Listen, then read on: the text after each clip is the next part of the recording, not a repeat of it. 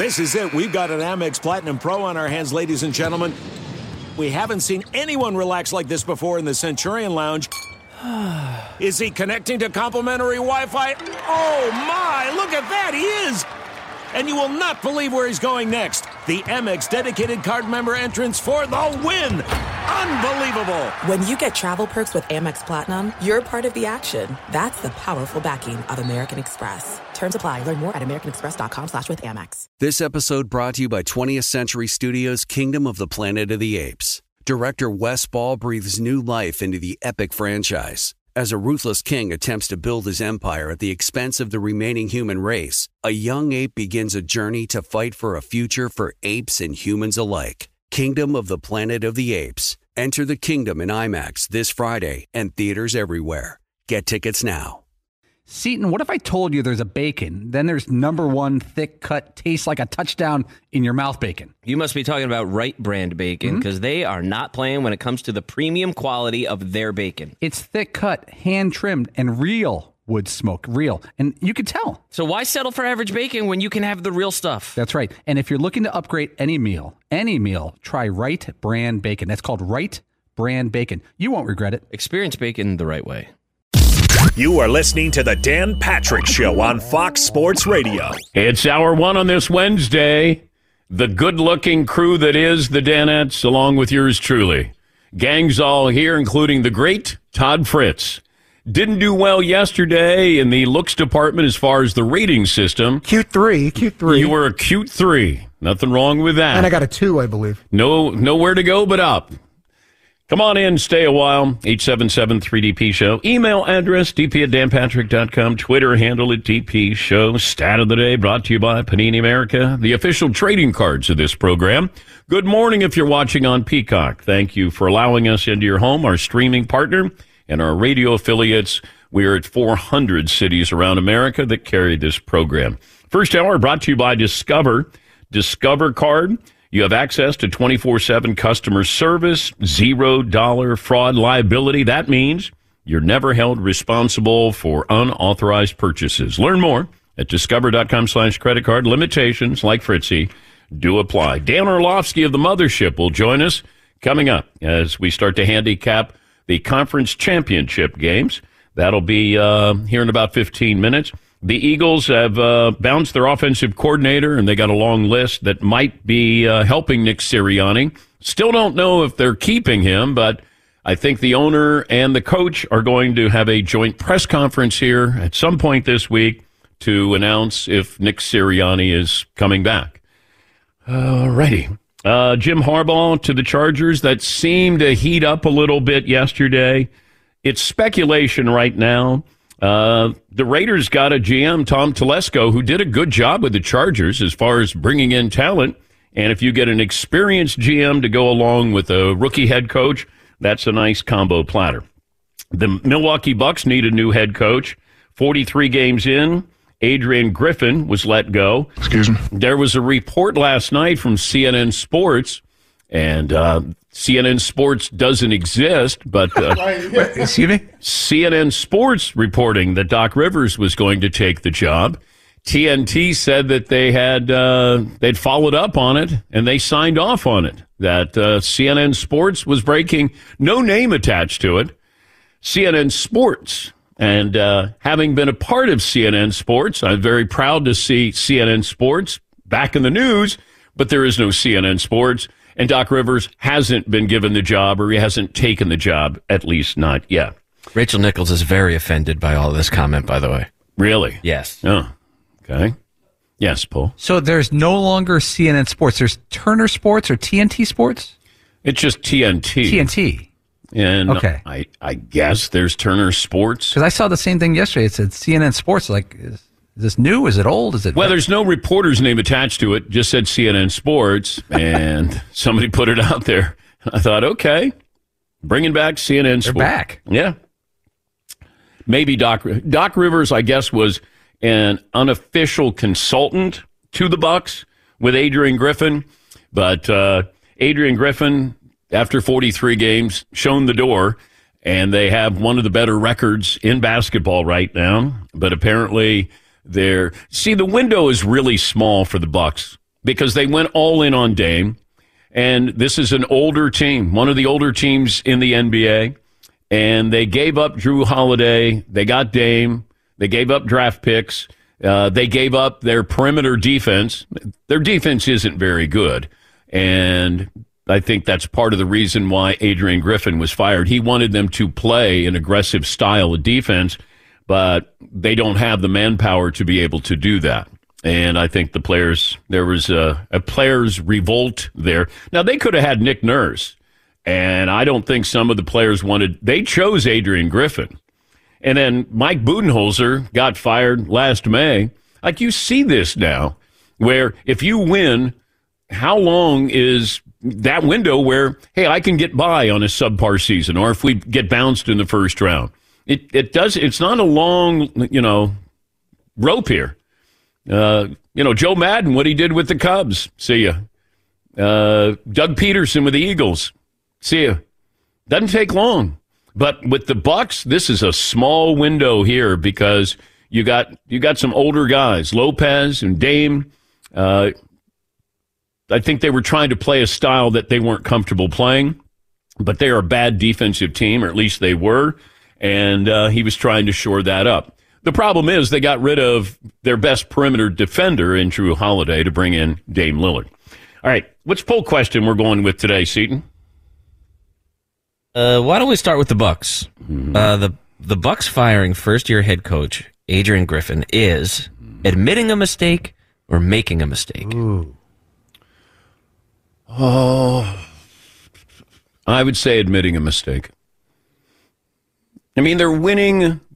I, I, I think it bothered maybe the players, maybe ownership of how they were winning. a lot of close games. And it, it was more of we're outscoring people. And that's the mindset of some of these teams, you know, like the Pacers. You know, they're trying to outscore you. They bring in Pascal Siakam, they add more scoring here. They, they want to outscore you. Hey, we might not be able to outdefend you, but we can outscore you. Yes, Marv. Maybe we should blame the Pistons because they had a close game against the Pistons, I think Monday night. I think it was tied up at halftime. Mm.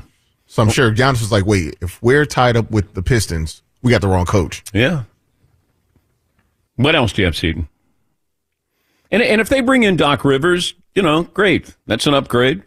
Uh, and if he's already been an unofficial consultant there, then, you know, that's fine. Um, but also, you got to factor in Doc Rivers' track record here. He's had more disappointments probably than any other coach Oh, in no. playoff history. We're going to bring that up. It's no, you do have to bring it up because after a while, it's not a coincidence. Love Doc, but his lack of success in the postseason is alarming. All right, Seton. Doc Rivers and the Bucks will be better or about the same. Hmm. Well, this might be a move that you're hoping morale improves, therefore things will improve. Because if you got a coach that you don't get along with, you don't like, you're bringing Doc Rivers in to be an unofficial consultant, and he's a rookie coach, then I think things will be better. Now, I don't know if anybody else is up for that job, but you have a team that has to win right now because it's not going to be pretty in about two or three years. And I think with Giannis, and Giannis says, hey, this is where I want to be, my team forever.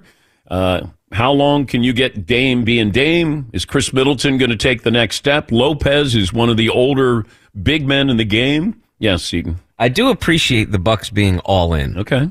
on we have to win right now. Okay. We're not we don't have the time for and Adrian Griffin, I would love for him to get a shot as a Seton Hall guy. That would be great. But he I understand the idea that like we only have these players for a certain window and we need to get rings and we don't have time for this dude to work out his rookie mistakes. I, I do appreciate that. I was just surprised that a team that's a veteran team and having a rookie head coach. Yeah. I just I didn't understand it. I thought, oh God, now you know he had waited, you know, whatever two decades to get this opportunity. But sometimes when you bring a rookie coach in with veterans, that doesn't work. Hmm. You know, look at David Blatt with the Cavs. He got run. You know, like LeBron looked around and went, "Wait, I got David Blatt coaching me," and they were uh, they had a good record when they got rid of him. Yes, Marvin. Then they won the NBA title that same season. Yeah, we They had like- Ty Lue there on the bench, and they're like, "Come on in. We don't need David Blatt."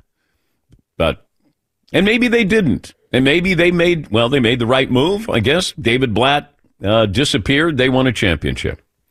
Uh, so I think, you know, they, they made a decision. It's an abrupt decision. You don't even make it to the All Star game.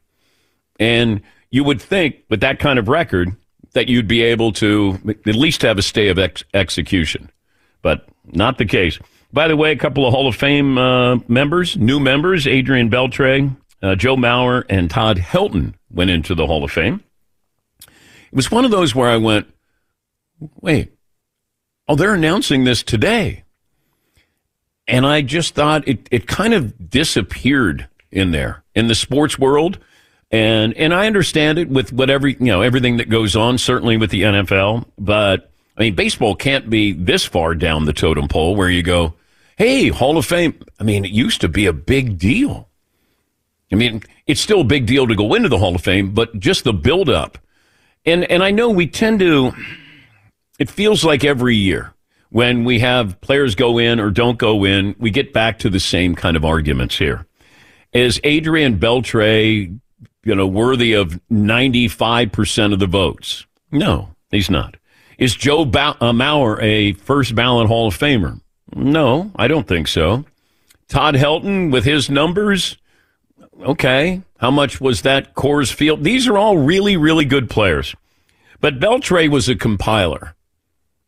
Uh, now, he did have five gold gloves, but when you mention great third baseman of all time, Adrian Beltre, given his vote total, is right there. George Brett, Mike Schmidt, maybe one other third baseman in there that I'm missing. Brooks Robinson, maybe. Uh, Joe Mauer, winning batting titles as a catcher certainly helped, but uh, he prolonged his career by moving to first base. Todd Helton helped out by Coors Field, uh, had incredible numbers, a batting average of like 315 for his career. So it, it's it's interesting, but baseball did this to itself because we had these incredible numbers, and then all of a sudden we don't validate those numbers. So now you're getting back to maybe more of what is real in baseball, or at least we hope. But as far as superstars, you got Ohtani and you got Bryce Harper. Anybody else in there? Kershaw's not a superstar anymore. Um, so that you know, we're waiting for Mike Trout to be a, a star from the you know from fame. You know that you're playing in big games. Uh, you know, obviously a first ballot Hall of Famer, but you know baseball loses some of that star power, and you know baseball can blame itself for a lot of that. Baseball is big in the local markets, but it's just not the national pastime anymore.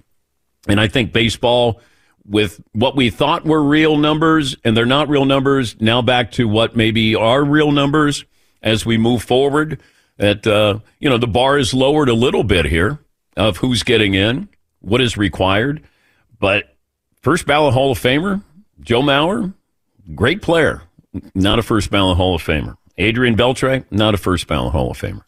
Great numbers, compiler, uh, and then Todd Helton uh, getting in, made the jump from, I think he was in the 60s last year. And I don't know if any of these other guys are going to get in because it always comes down to, well, what about Pete Rose? Pete's not getting in. What about A Rod? He's not getting in. Roger Clemens, Barry Bonds. It's a museum. Yeah. We've had these discussions for many, many years. Um, if, if you're going to put them in, in a museum, then have the plaque represent really who they were or are. Um, just and, and I have no problem if people want that in the Hall of Fame. It's your Hall of Fame. It's the fans. It's a museum. You want to do that? It's just I don't want those guys to benefit, be rewarded if they cheated the game, because then everybody else, you know, players had to do the same, and just the trickle down of if you don't do it, you're going to be left in the dust here. Um, and, you know, you hear a variety of reasons of that guy was a Hall of Famer before he, you know, he used steroids. No, no, no. It's, it's your entire career. You know, you can't be father of the year and then you cheat on your wife and then you leave your wife, but you were father of the year. No, it doesn't work that way. It's your, it's the totality here. Clemens, Bonds, yeah, great. You were on the road to the Hall of Fame and you screwed it up. A Rod, you screwed it up. Nobody else did. You guys did. And you guys got paid handsomely for this. Do I appreciate what I saw? Yes. Do I believe what I saw? No. But at the time you're watching and you know, they everybody seemed to sign off that you know, everybody's good on this, clean on this, no issues here. But we know. And I just don't want to see those players rewarded. If you want them in the Hall of Fame, if the Hall of Fame, the Hall of Fame is separate from baseball. If the Hall of Fame wants them on the ballot or they want to put Pete Rose in or on the ballot, they can do that. And if you want those players in there, what's their plaque look like? Then fine. Know, it, it's I'm tired of fighting it, or at least objecting to it, because I was around it, and and it's not that I go, boy, now I feel guilty. I have to speak up. It's just I saw it, and I think baseball did a poor job in policing that, and we created fictitious numbers here. We did. And people say, well, you know, you still got to hit the baseball. Yes, if you get to the major leagues, you already know how to hit the baseball. But if you hit the baseball further, then that's the benefit. I mean, Ben Johnson knew how to run, but then he used steroids to help him run even faster. So the fastest human ever. So I once again, I don't want this to be you know, turn into a, a discourse or referendum on this. We've been down this road before, and maybe baseball changes where it's the Hall of really good or very good that we're looking at.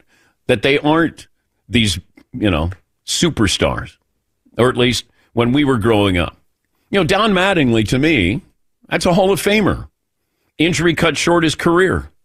Kirby Puckett got in. Injury cut short his career. Terrell Davis got in. Injury. Gale Sayers. You know, baseball. They could they could look at Don Mattingly and put him in the Hall of Fame. I don't think anybody would have a problem with that.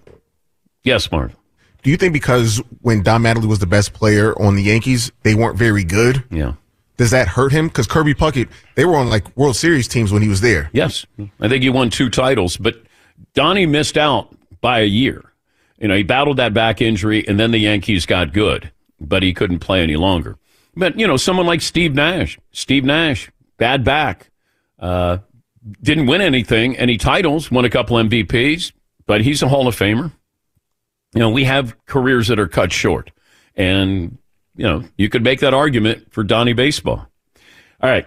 We're uh, we got sidetracked there. I promised myself that I wouldn't get sidetracked, but I did. I got sucked back into the vortex that is baseball Hall of Fame voting. All right, we'll turn our attention to uh, the playoffs coming up this weekend. We'll talk to Dan Orlovsky. He's in the on deck circle. We're back after this on the Dan Patrick Show. Be sure to catch the live edition of the Dan Patrick Show weekdays at 9 a.m. Eastern, 6 a.m. Pacific on Fox Sports Radio and the iHeartRadio app. Hey, it's Ben, host of the fifth hour with Ben Maller. It would mean a lot to have you join us on our weekly auditory journey. You're asking, what in God's name is the fifth hour? I'll tell you, it's a spin off of the Ben Maller Show, a cult hit overnights on FSR. Why should you listen? Picture, if you will, a world where we chat with captains of industry in media, sports, and more every week. Explore some amazing facts about human nature and more. Listen to the fifth hour with Ben Maller on the iHeartRadio app, Apple Podcast, or wherever you get your podcasts. Did you ever play the over under game with your friends? You know, think I can eat that slice of pizza in under 30 seconds? Or I don't know, take over a minute to down a two liter? Well, if you have, then you're going to love Pick Six. It's the new fantasy game from DraftKings, an official partner of the NBA. Here's how you play it during the playoffs pick between two and six players and choose if they will have more or less of a stat rebounds, points, assists, and more. Also, you track your picks, play against others for a shot to win at some big cash prizes. Download the new DraftKings Pick 6 app now. Use the promo code DP Show for a chance to win huge cash prizes. That's code DP Show only on DraftKings Pick 6. The crown is yours. Gambling problem? Call 1 800 Gambler. 18 plus in most eligible states. Age varies by jurisdiction. Eligibility restrictions apply. Pick six not available in all states, including but not limited to Connecticut and New York. For up to date list of states, visit dkng.co slash pick six states. Void where prohibited. See terms at pick6.draftkings.com slash promos. All right, everybody, game off. Let's pause here to talk more about Monopoly Go. I know what you're saying flag on the play. You've already talked about that. But there's just so much more good stuff in this game.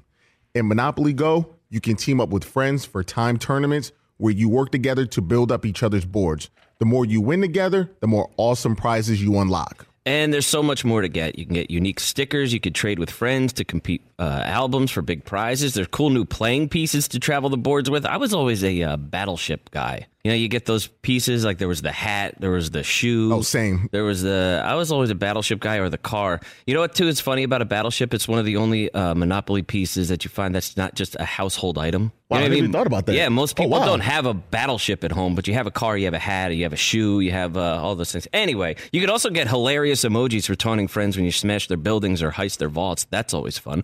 Plus, Monopoly Go feels new and exciting every day with constantly changing tournaments and challenges. A ton include their own unique mini games like digging for treasure or a robot Pachinko machine. And there's always new timed events that will help you win big, like massive multipliers for everything you win or rent frenzies. There's always something fun to discover in Monopoly Go. So get off the bench and go download it for free right now on Google Play or the App Store. Game on.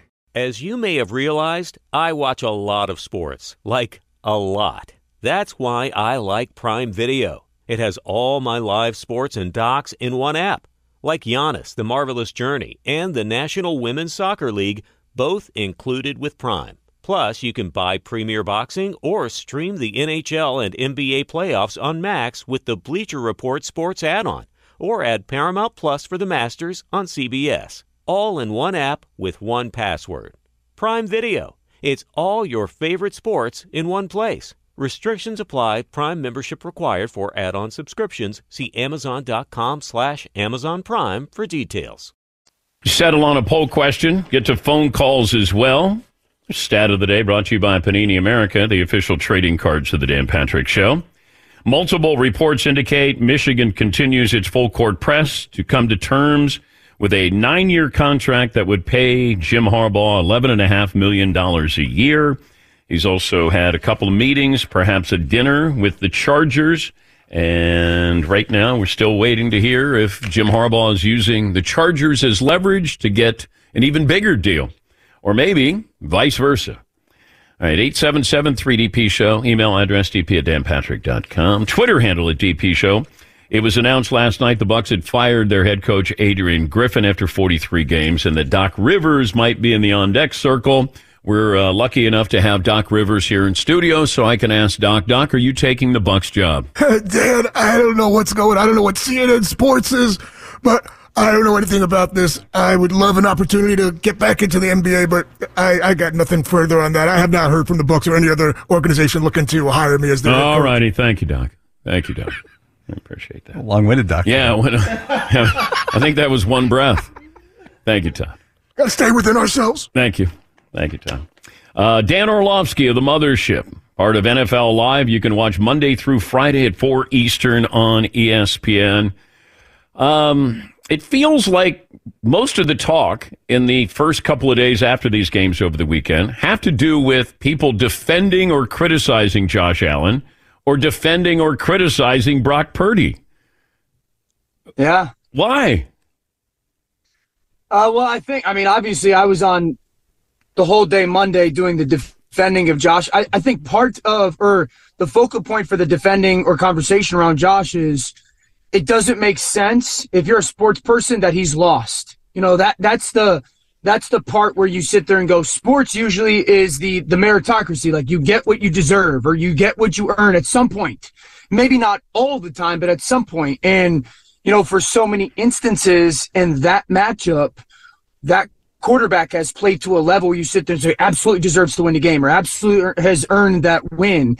And for the third time in a row, you sit there and go, it didn't happen, you know, and, and he became a lightning rod this year because of the conversation of turnovers and, and everyone that was, you know, trying to make that the focal point of his game. And so I think it just became this, this overwhelming conversation because if Josh had turned, thrown the, you know, two interceptions on, on Sunday night's game, it would have been different. But he played at such a remarkable level that it became this like, well, dude, you should win that game. But then the the crowd that wants to, you know, hate on them used it. Well, you lost. And then I think for Brock Purdy, I mean, there's a reality. Danny didn't play good for the first, you know, three plus quarters. And so, you know, for the crowd that isn't the Brock Purdy group, it's, well, I told you so. We're, or, finally we got there. And then he has the game winning drive, and everyone's like, well, game winner, you know, that has to matter at some point. So um, it, it's kind of what you're going into narrative fits around. But also, I think that we want Josh Allen to be on the same level as Patrick Mahomes. Like we're yeah, I mean because we're wishing that we're wishing that. Um, yeah, and and he's probably on the level with Lamar Jackson. He's not on the level with Patrick Mahomes. Like, like just, just like, you know, talking about success. I mean, Lamar hasn't done anything in the playoffs, but he's got two MVPs. But it yeah. it just feels like we're trying to create a Brady Manning, you know, Marino, uh, Montana. Like we want that. It's just we want competition for Mahomes, and it's just not there. Yeah, I'm. I, I love Patrick. This is Patrick's fault, though. You know, it's there is that reality. I say that all the time. You know, it's that's why some kids get drafted in the first round. I, I go, it's Patrick's fault. You know, so Patrick is this. He's the guy to blame for this. Yeah, I mean, t- but but to put that into context, right? He's not on Patrick's level. If Patrick's a ten out of ten or a hundred out of hundred, he is the next number down, Josh Allen. And, and, it's fair to say that he's not on that level because he hasn't had that playoff win or whatnot, but the numbers and performances would say that he is. You know, like that's that's the hard part of that, Dan, is like the when you have when you're 0 and 3 versus a guy in the playoffs, but those three playoff runs, you have 22 touchdowns and one interception. You go, how? Yeah. When you're a guy who's got two seasons of 50 plus touchdowns and not in the championship game, you go, how? You're the only person ever. So yeah, he he. It, we can't put him on Patrick's level, um, but it's not like it's you know a level that is in such a distance. And I think part of it too is you know the Bills fan base. You, you, as much as you might hate sports or you might hate your rivals fan bases, I think a lot of people root for the Bills. A lot of people root for their fan base. A lot of people root because of some of their playoff mishaps in the past. And so it's a lot in the way the game ended. You know, if the 13 second game from a couple years ago, you're like, there's no humanly possible way.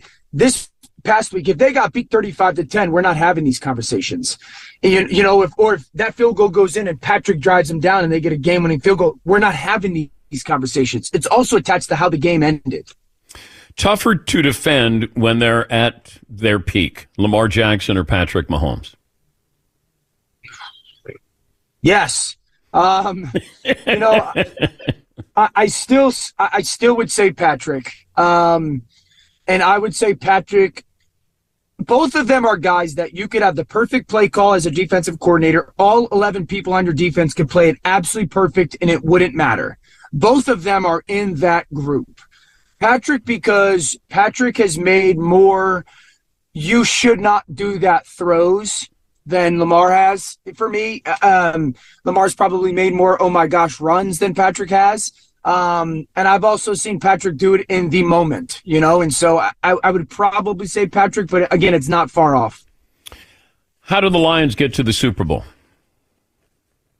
Uh, number one, you, you know, I, don't, I said this. I don't know who's calling that game. I don't know what analyst is calling it. They're going to use the phrase pin pull and choice a ton. That's a run scheme. You know, you pin the outside, you pull guys around. San Francisco is vulnerable to that. Everybody that has played San Francisco tough and beaten them has has had success with that. Arizona did. Green Bay had 100 yards on just that run last week.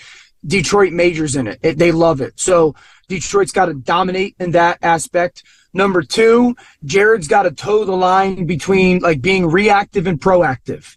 I've seen Jared become reactive in these moments, and you don't want him to be reactive. You want him to be proactive. Move people with your eyes. Trust what they're telling you. And then they got three guys that what we they run what we call choice routes, Dan. So they you you give these guys just the opportunity, hey, go get open type stuff. So it's LaPorta, Gibbs, and Amon Ra. And all that's rare. Most teams have one. McCaffrey for San Francisco is really the guy. Um, if those three guys are really good in that route concept, it's hard to not like get open and hard to defend. I think if they can be really good in that, they win. I think the big concern with the Niners has been that front. Like they they don't get at after people the way I mean they had the names to get after people, but They haven't. That to me has been alarming. Yeah, both lines of scrimmage, you know, ha- have to be a concern if you're Kyle Shanahan because their defensive line has not dominated. Advantage Detroit. I, I think this is. I could very much so the, see this being a game where we come out going, my goodness, Detroit's offensive line. You, you can't dominate a football game more. And I think that's the the the the, the viewpoint if you're Ben Johnson and, and Dan Campbell. Um, and again, I think for everybody at home who's trying watch runs out on the perimeter, out on the edge, and then you know their defensive line. Eh, I would tell you this too: their right tackle, he is going to get a full game of Aidan Hutchinson. I, I, if I was Aaron Glenn, and who's been great as a defensive coordinator, Aidan Hutchinson is going to get as many one-on-one opportunities versus San Francisco's right tackle as possible, and that's advantage Detroit. We're talking to Dan Orlovsky of the Mothership. You can catch him on NFL Live Monday through Friday at 4 Eastern on ESPN. You came out same year that Joe Mauer came out of high school? Is yeah. That, is that right? Uh, this is this is yes, same same year. This is dead on a story. Tom Lemming was doing. He was like the big high school recruiting guy that he had the, the Tom Lemming Report magazine, all Yeah. that stuff. This is in 2000, maybe 2000. Um, and I remember I had to go up to do a photo shoot for his magazine. And you're looking through the names of guys or whatnot. And he just kept talking about this dude named Joe Mauer. And so I go to, I think they were the Midwest or whatnot, or the Great Lakes group or whatever. And I look at his picture, and Joe's picture does not look like a you know three sport all American, certainly the number one player in both sports. And I'm like, this dude's the best quarterback and baseball player in the country because he had this like Midwestern, like almost toupee type of hairstyle. and you're like, what? And so yeah, he was he was the guy. I remember all of like him. He was going to Florida State to play quarterback, and then obviously picked baseball and whatnot. But he was just he was like known around the park just because he was so good. Yeah, and and he picked the right sport because you can make the most money and uh, you know have long like Jeff Samardzija with uh, Notre Dame. Samardzija, yeah, yeah. Joe was the number one pick, right? Joe Mauer ended up being the Yeah. number one pick for Minnesota. Yeah. Yeah, yeah. I, I think it's. I think, yeah, he picked the uh, the right right sport. All right, you could take Belichick or Harbaugh. Harbaugh. Okay. Not even close for me. Uh, it, it, when it comes to like, from my viewpoint, he's the best quarterback developer we have in the game. That's available, certainly. He's. I mean, if we talk about Josh Johnson and then Alex Smith and then Colin Kaepernick, um, and then obviously what he's done with JJ McCarthy, he's the best quarterback developer when it comes to how we get these guys to play at their very best. So I, I, I would be a little bit concerned in regards to with Coach Belichick and how poorly it went with Mac Jones. Obviously, he's got the Tom Brady in his belt as well. But are you bringing those people that developed Tom Brady? Like, who is he bringing with him in regards to his offensive staff? I think is a huge part of that conversation. It's there. What, what do you think the odds are that Belichick gets frozen out here? That maybe he's not a head coach this next season. Um, I still don't know. I, I still see him getting a job somewhere. You know, like obviously we'll see what happens with Coach Harbaugh and whatnot. Um, you continue to hear Coach Belichick's name around Atlanta. I, I, I would be surprised if he gets frozen out. But again, I don't know. You've heard these conversations from the outside of, hey, look at his staff. Everyone, I get hit up by people, excuse me, of like, look at Coach, Coach Belichick's staff. Look at his staff. Look at his staff. And that's the weak part. And so you, you gotta, who's going to be his offensive coordinator? Because Bill O'Brien's in Penn State. Is it going to be Josh? I- I don't know. So I think that's part of that. Well, I also wonder with the Chargers because Harbaugh would be great. I think Pete Carroll back in Southern California running the Chargers would make more Would sense. awesome. I can't Yeah. see Bill going to the Commanders. Uh, the Raiders' job is closed. You got Atlanta. He's not going to do Carolina, I don't think. Right. It Uh, feels like Atlanta, right? Yeah, Atlanta, and that's it. Yeah. But it feels like okay, two interviews. It has it gone on a little because you can hire him right now. Has it gone on a little too long? I mean, it has for me where I, have more doubt now than I did before.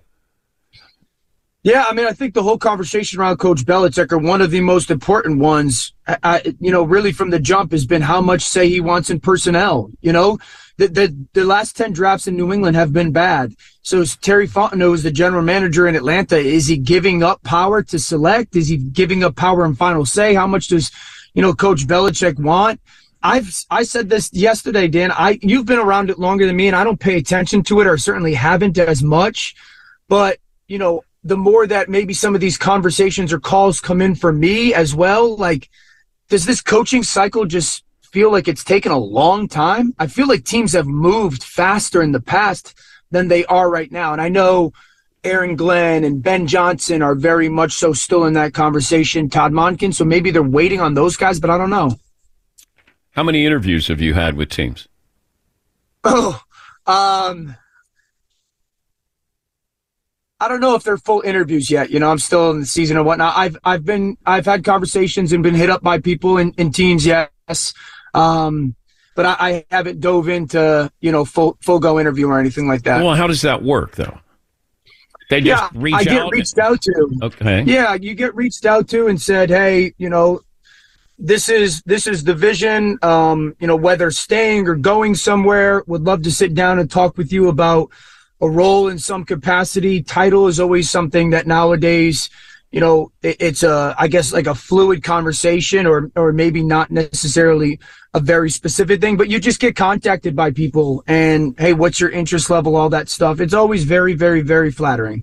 Well, you can't get that kind of competition sitting in a sterile studio.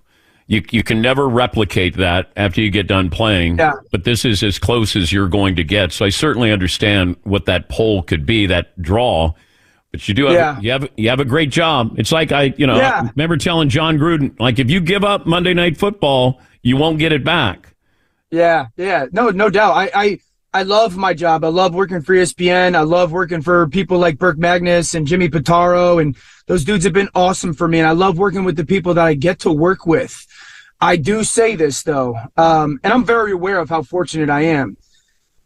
The more I get away from being done playing, the greater the pull back to it, just because of the competitive drive. You know, like Louis Riddick and I walk the field with Fowler every time we do a Monday night football game.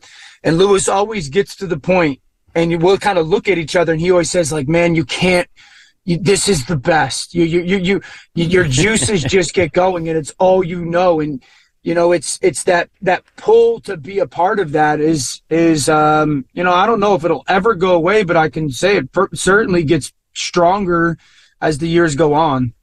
Well, good luck with the Seahawks, Dan. Seattle, I'll tell you this. See, when you fly to Seattle, you feel like you're flying to Mars, man. You are out there. So but if you live there, you don't have to fly there. that's a good point. Good point. Good to talk to you. Thank you, Dan. You too, bud. Thank you. Dan Orlovsky of the Mothership, part of NFL Live, Monday through Friday at 4 Eastern. You know, he started to talk about when people reach out to you, and I'm like, well, wait a minute here. Hold on. You're bearing the lead here. Because I thought that maybe when Jeff Saturday was with the Colts, that he was going to go and work for Saturday with the Colts, which wouldn't have been a good move because Saturday's no longer doing that, and he would probably be out of a job. You know, it's hard to give that up. You know, you got a good job. It's hard to give that up, but you got to put yourself in in the position of these coaches. And a lot of these guys are former players. You're trying to find that. Like you want that aggressive, that competitive, like I, I can get back out there instead of going to Bristol, Connecticut and sitting in a studio with a couple other guys who themselves would love to be back out on the field in some capacity.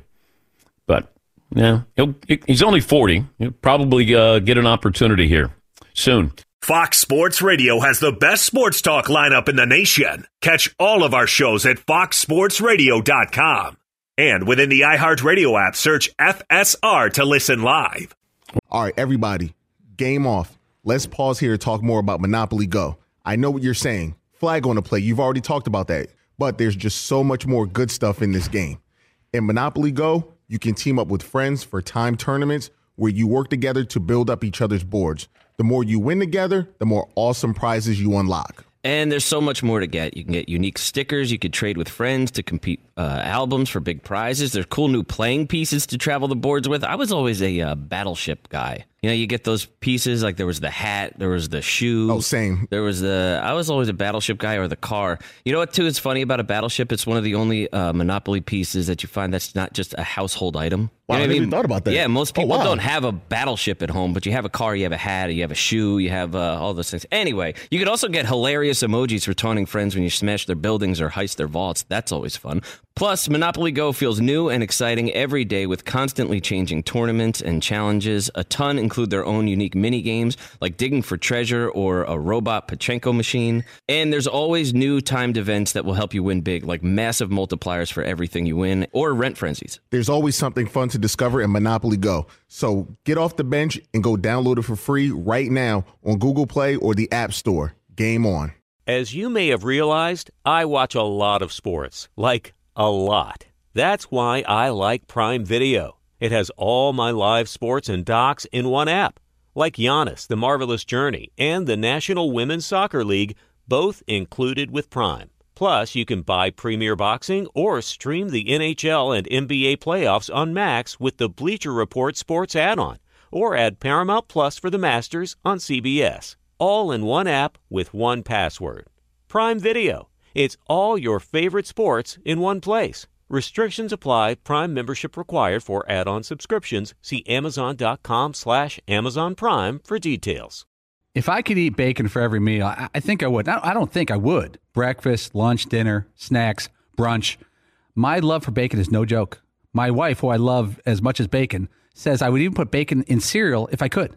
You know, I thought that I knew what good bacon was. Uh, turns out, nope, I was wrong. Because then I tried Wright Brand bacon, and honestly, I was speechless. And you know, it takes a lot to get me speechless, Ugh. Paulie, but it was mind blowing how good it was. And now here I am, a man that's been eating bacon his whole life, like it's his job, and I've never tried bacon like this before. We're talking about number one, thick cut, flip your whole world upside down bacon, man. Everything from the thickness of it to how it's actually real wood smoked just makes it taste unbelievable. It's really indescribable. I can't do it justice, and you should really just try it for yourself. Yeah, don't be average. You're better than that. Do yourself a favor and get some Wright Brand bacon in you. I'm getting upset. Experience bacon the right way. Wright Brand bacon. We talk analytics coming up here in a moment. I have hypothetical Super Bowl matchup odds. If the Lions played the Ravens, what would the point spread, according to DraftKings, be? Todd? Ravens by four and a half. All righty. Anybody have a different suggestion on that point spread? Could be correct. Paulie? I think I'll go five and a half. Okay. Seton?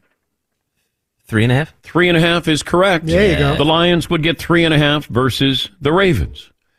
The Niners, if the Niners played the Ravens, who's favored and by how much, Marvin? Ravens by four and a half. The Ravens by four and a half over your Niners. Okay. Todd? I'm going to say Niners two and a half. All right. Paulie? I- I'm also going two and a half. All right. Seton? Ravens favored uh, one and a half. Niners would be giving one and a half to the Ravens. If the Lions played the Chiefs, Seton.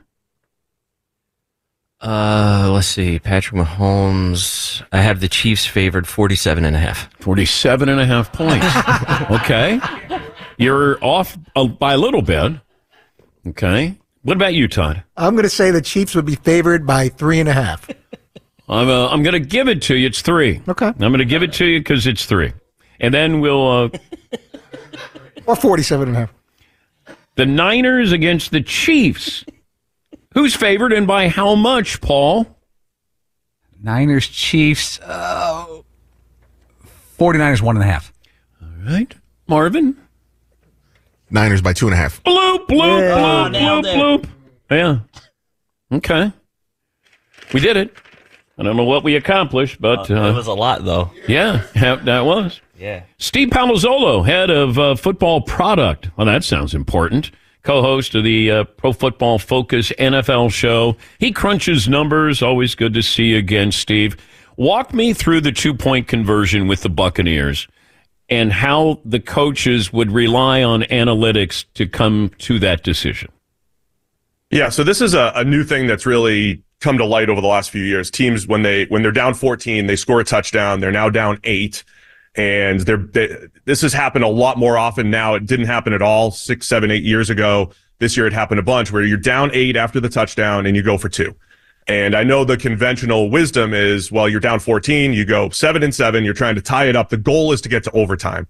But what teams have, it, what, what happened was they, when they moved the field goal back, the extra point back, the rate of uh, hitting the extra point goes from like 99% to about 94, 95%. So you have far more missed extra points. And a two point conversion, depending on how good your team is, could be about a 50 50 proposition. So basically, what teams are saying is, it, let's assume overtime is a 50 50 proposition. Well, a two point conversion is also a 50 50 proposition. When, when do you want to make that bet, basically?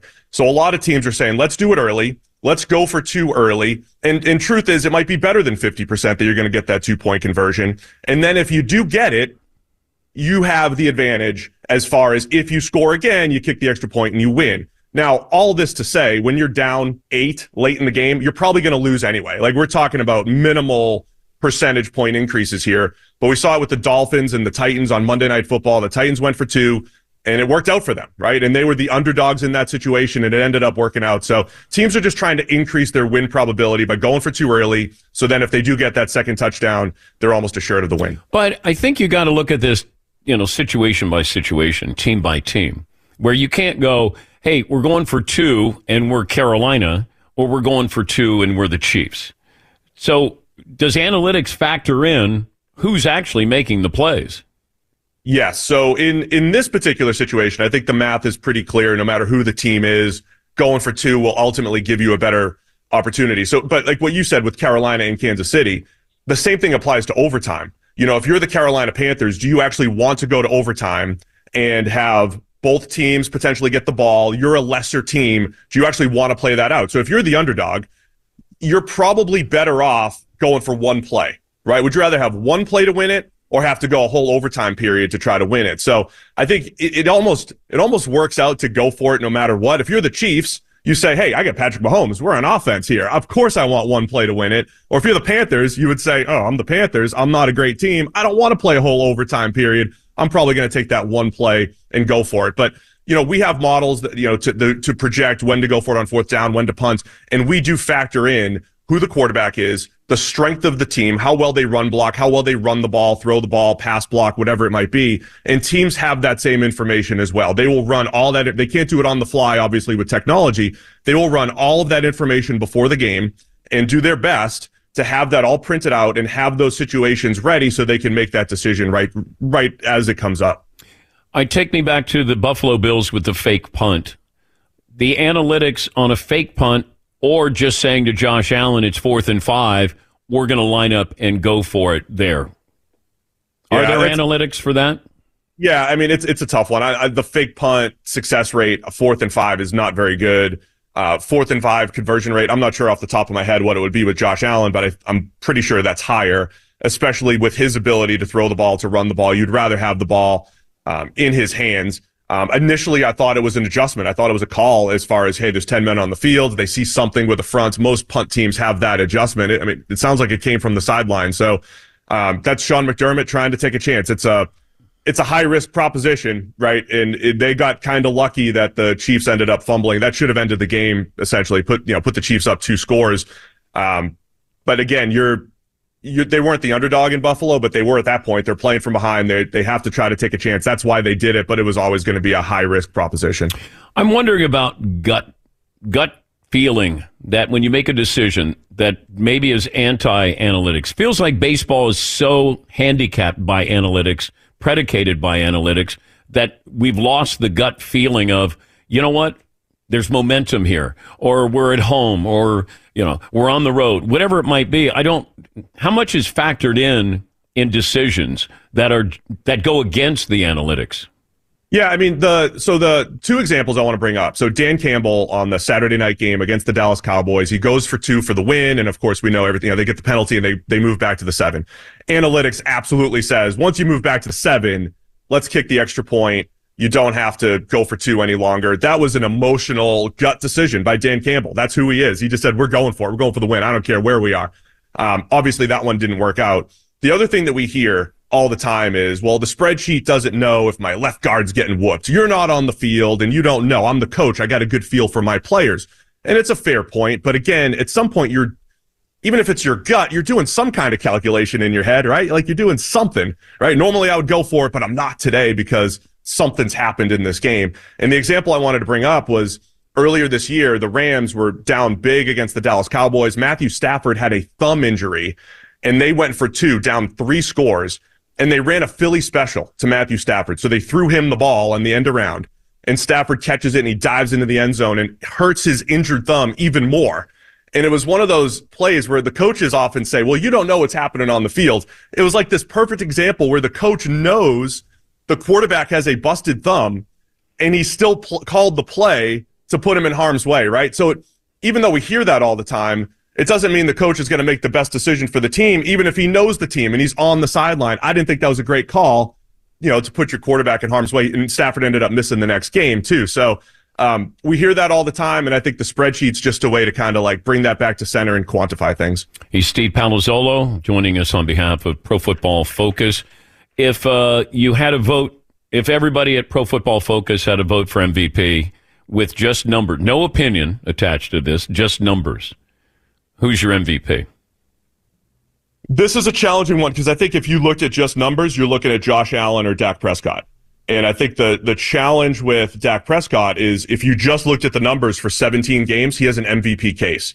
But when you look at the stories behind those games, when they came, Dak had his he did his best work against the worst teams in the league, which is still valuable to beat up on the Giants and the Commanders and dominate those games. But when Dak had to go up against the 49ers with potentially the number one seed on the line, or to go up against the Bills, and in big games, Dak had his worst outing. So that was like on paper, he might be the most valuable player, but he didn't do it at the right times. And then Josh Allen, kind of similar. Um, did it always happen at the right times? The Bills actually ran the ball better and won down the stretch without him. Um, I don't think we have any problem with Lamar Jackson winning it all. Uh, but I think if you just went by the numbers, you'd look at Dak Prescott or Josh Allen. Does Pro Football Focus have WAR? Do they have you know wins above replacement like baseball has? Yeah, we do, and it's um it's tied to our grades, uh, and it and it does correlate to winning really really high. All the bet all the ten win teams every single year they have a much higher WAR than the than the teams that win less than ten games. Um, so it is a it's a really good metric, and it and it does a nice job, I think, of isolating the value of the quarterback versus a receiver versus a safety, and you know their contribution to winning. Always great to talk to you, Steve. Thanks for joining us. Enjoy the rest of the postseason. Yeah, thanks, Dan. Appreciate it. Steve Palazzolo. He's a tall guy. Saw him at the Super Bowl. He's like 6'9", 6'10", former minor league uh, pitcher. Now uh, joining us on behalf of Pro Football Focus. Uh, Luke in Utah. Hey, Luke, what's on your mind today? Hey, Dan. I just um, I lost my pie to the face bet and about the Packers and Texans winning the Super Bowl. Yep. So I just wanted to see what kind of pie to the face I have to take. I lost it to Fritzy. All right, Fritzy, what kind of pie should Luke take to the face? I always lean towards blueberries. A little extra messy and colorful. I'd go blueberry. All right. We uh we out for blueberry there, Luke. Lightly heated. little extra sticky. Uh Craig in Milwaukee. Hi, Craig. Hi, how are you? Great. Great. Uh, first of all, my brother Paul, 165, 170 with the beard, 5 foot 10. Okay. And I just have to say, I, I feel like you're very biased against Fritzy. He has a lot of good content, as you know, content is king. And I feel like Seton could say the exact same thing and you'll just laugh at it. But Fritzy always is a downer. But Fritzy is, without him, I feel like there wouldn't be much of a show, to be honest. Okay. Well, thank you, Craig. We'll make sure you vote for most valuable Danette later on in the year. That was a paid presentation. No, and that's fine. Hey, Fritzy offers a lot of great things on this show. And he offers some things that aren't so great. The views of the calls don't reflect you. I don't think anybody else has higher highs and lower lows than Todd does. It shows in the voting for the yes, most it, and least yes, valuable. it does. Yes, it does. But uh, uh, I've I've uh, been with Fritzy for over two decades. And uh, How did you pull that off? You should be like institutionalized. no, no, I'm always entertained. Sometimes frustrated, but you know, there's an entertainment factor there, and I uh, I I don't take it for granted. The like love thing. Yes, I I love you. I don't always like you. Yes, And that's fair. Yes, Paul. It's kind of like a baseball player who homers or strikes out, like what Adam Dunnish. Hmm. It's it's it's going yard or You're kind of like Giancarlo Stanton. Yeah. Yeah. Dave Kingman-ish. Yeah. Back in the But day. he hits back in the day. he hits home runs. Yeah, guy yeah. Steve Balboni. Yeah, yeah, he hits long home runs, but not very often. When you whip, it's a real no. stench is what's going on there. But you still get back up there. Yeah, the you do. Yeah, you do. Take a couple cuts. Yeah, you do. You always get your cuts in. Get a couple of foul tips. You never know. Maybe if you know a kid gets a souvenir out of it. Mike in Montana. Hi, Mike. a souvenir. Hey, Mike. First time, long time, 5'10, 190. I love the show. I love every one of you guys. Thanks for entertaining me every day of my life. I want to talk about the Baseball Hall of Fame. I saw Todd Helton was in, and, you know, he has great numbers, this and that. I get it. But I start looking into it, and it bothers me even more that Donald Arthur Mattingly has not gotten in. I think Don Mattingly, for a decade, was one of the best, if not considered the best, first basemen in the league. Yeah, you'll get no argument from me, Mike, on that. You know, injuries, bad back, cut short his career. We allow that with other players in other sports, and Don Mattingly, to me, is a Hall of Famer. Um, he was, there were a couple of years where he was the best player in baseball. He was a great fielder, and uh, he was really the, you know, the core of that team. They weren't great then, and I think that hurt him.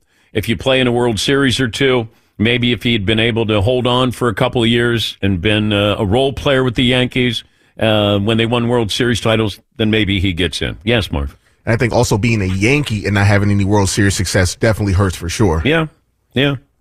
Uh, you know, I just think how we look at baseball players is changing of the numbers.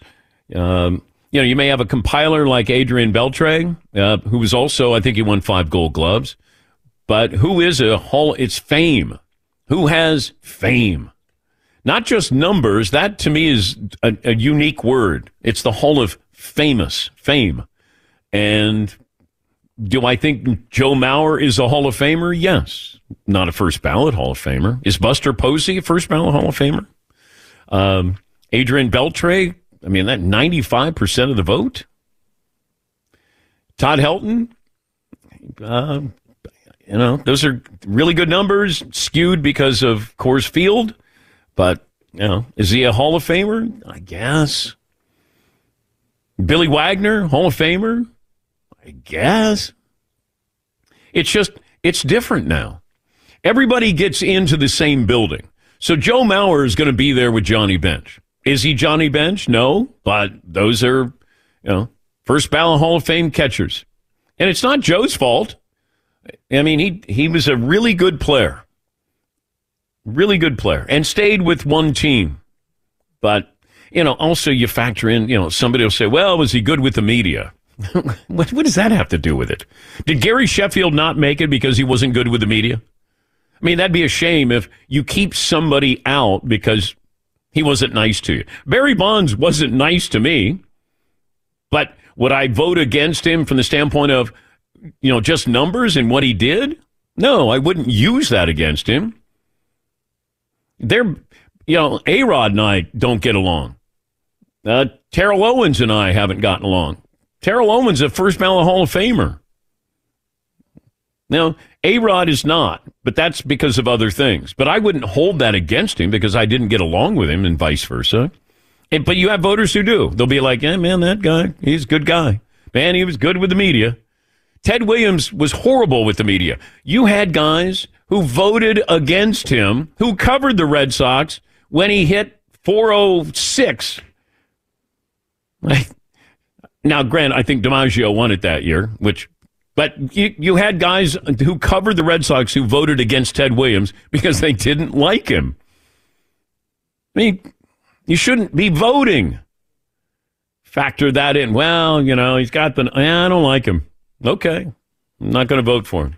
It's Freddie Prinze Jr. and Jeff Dye back in the ring. Wrestling with Freddie makes its triumphant return for an electrifying fourth season.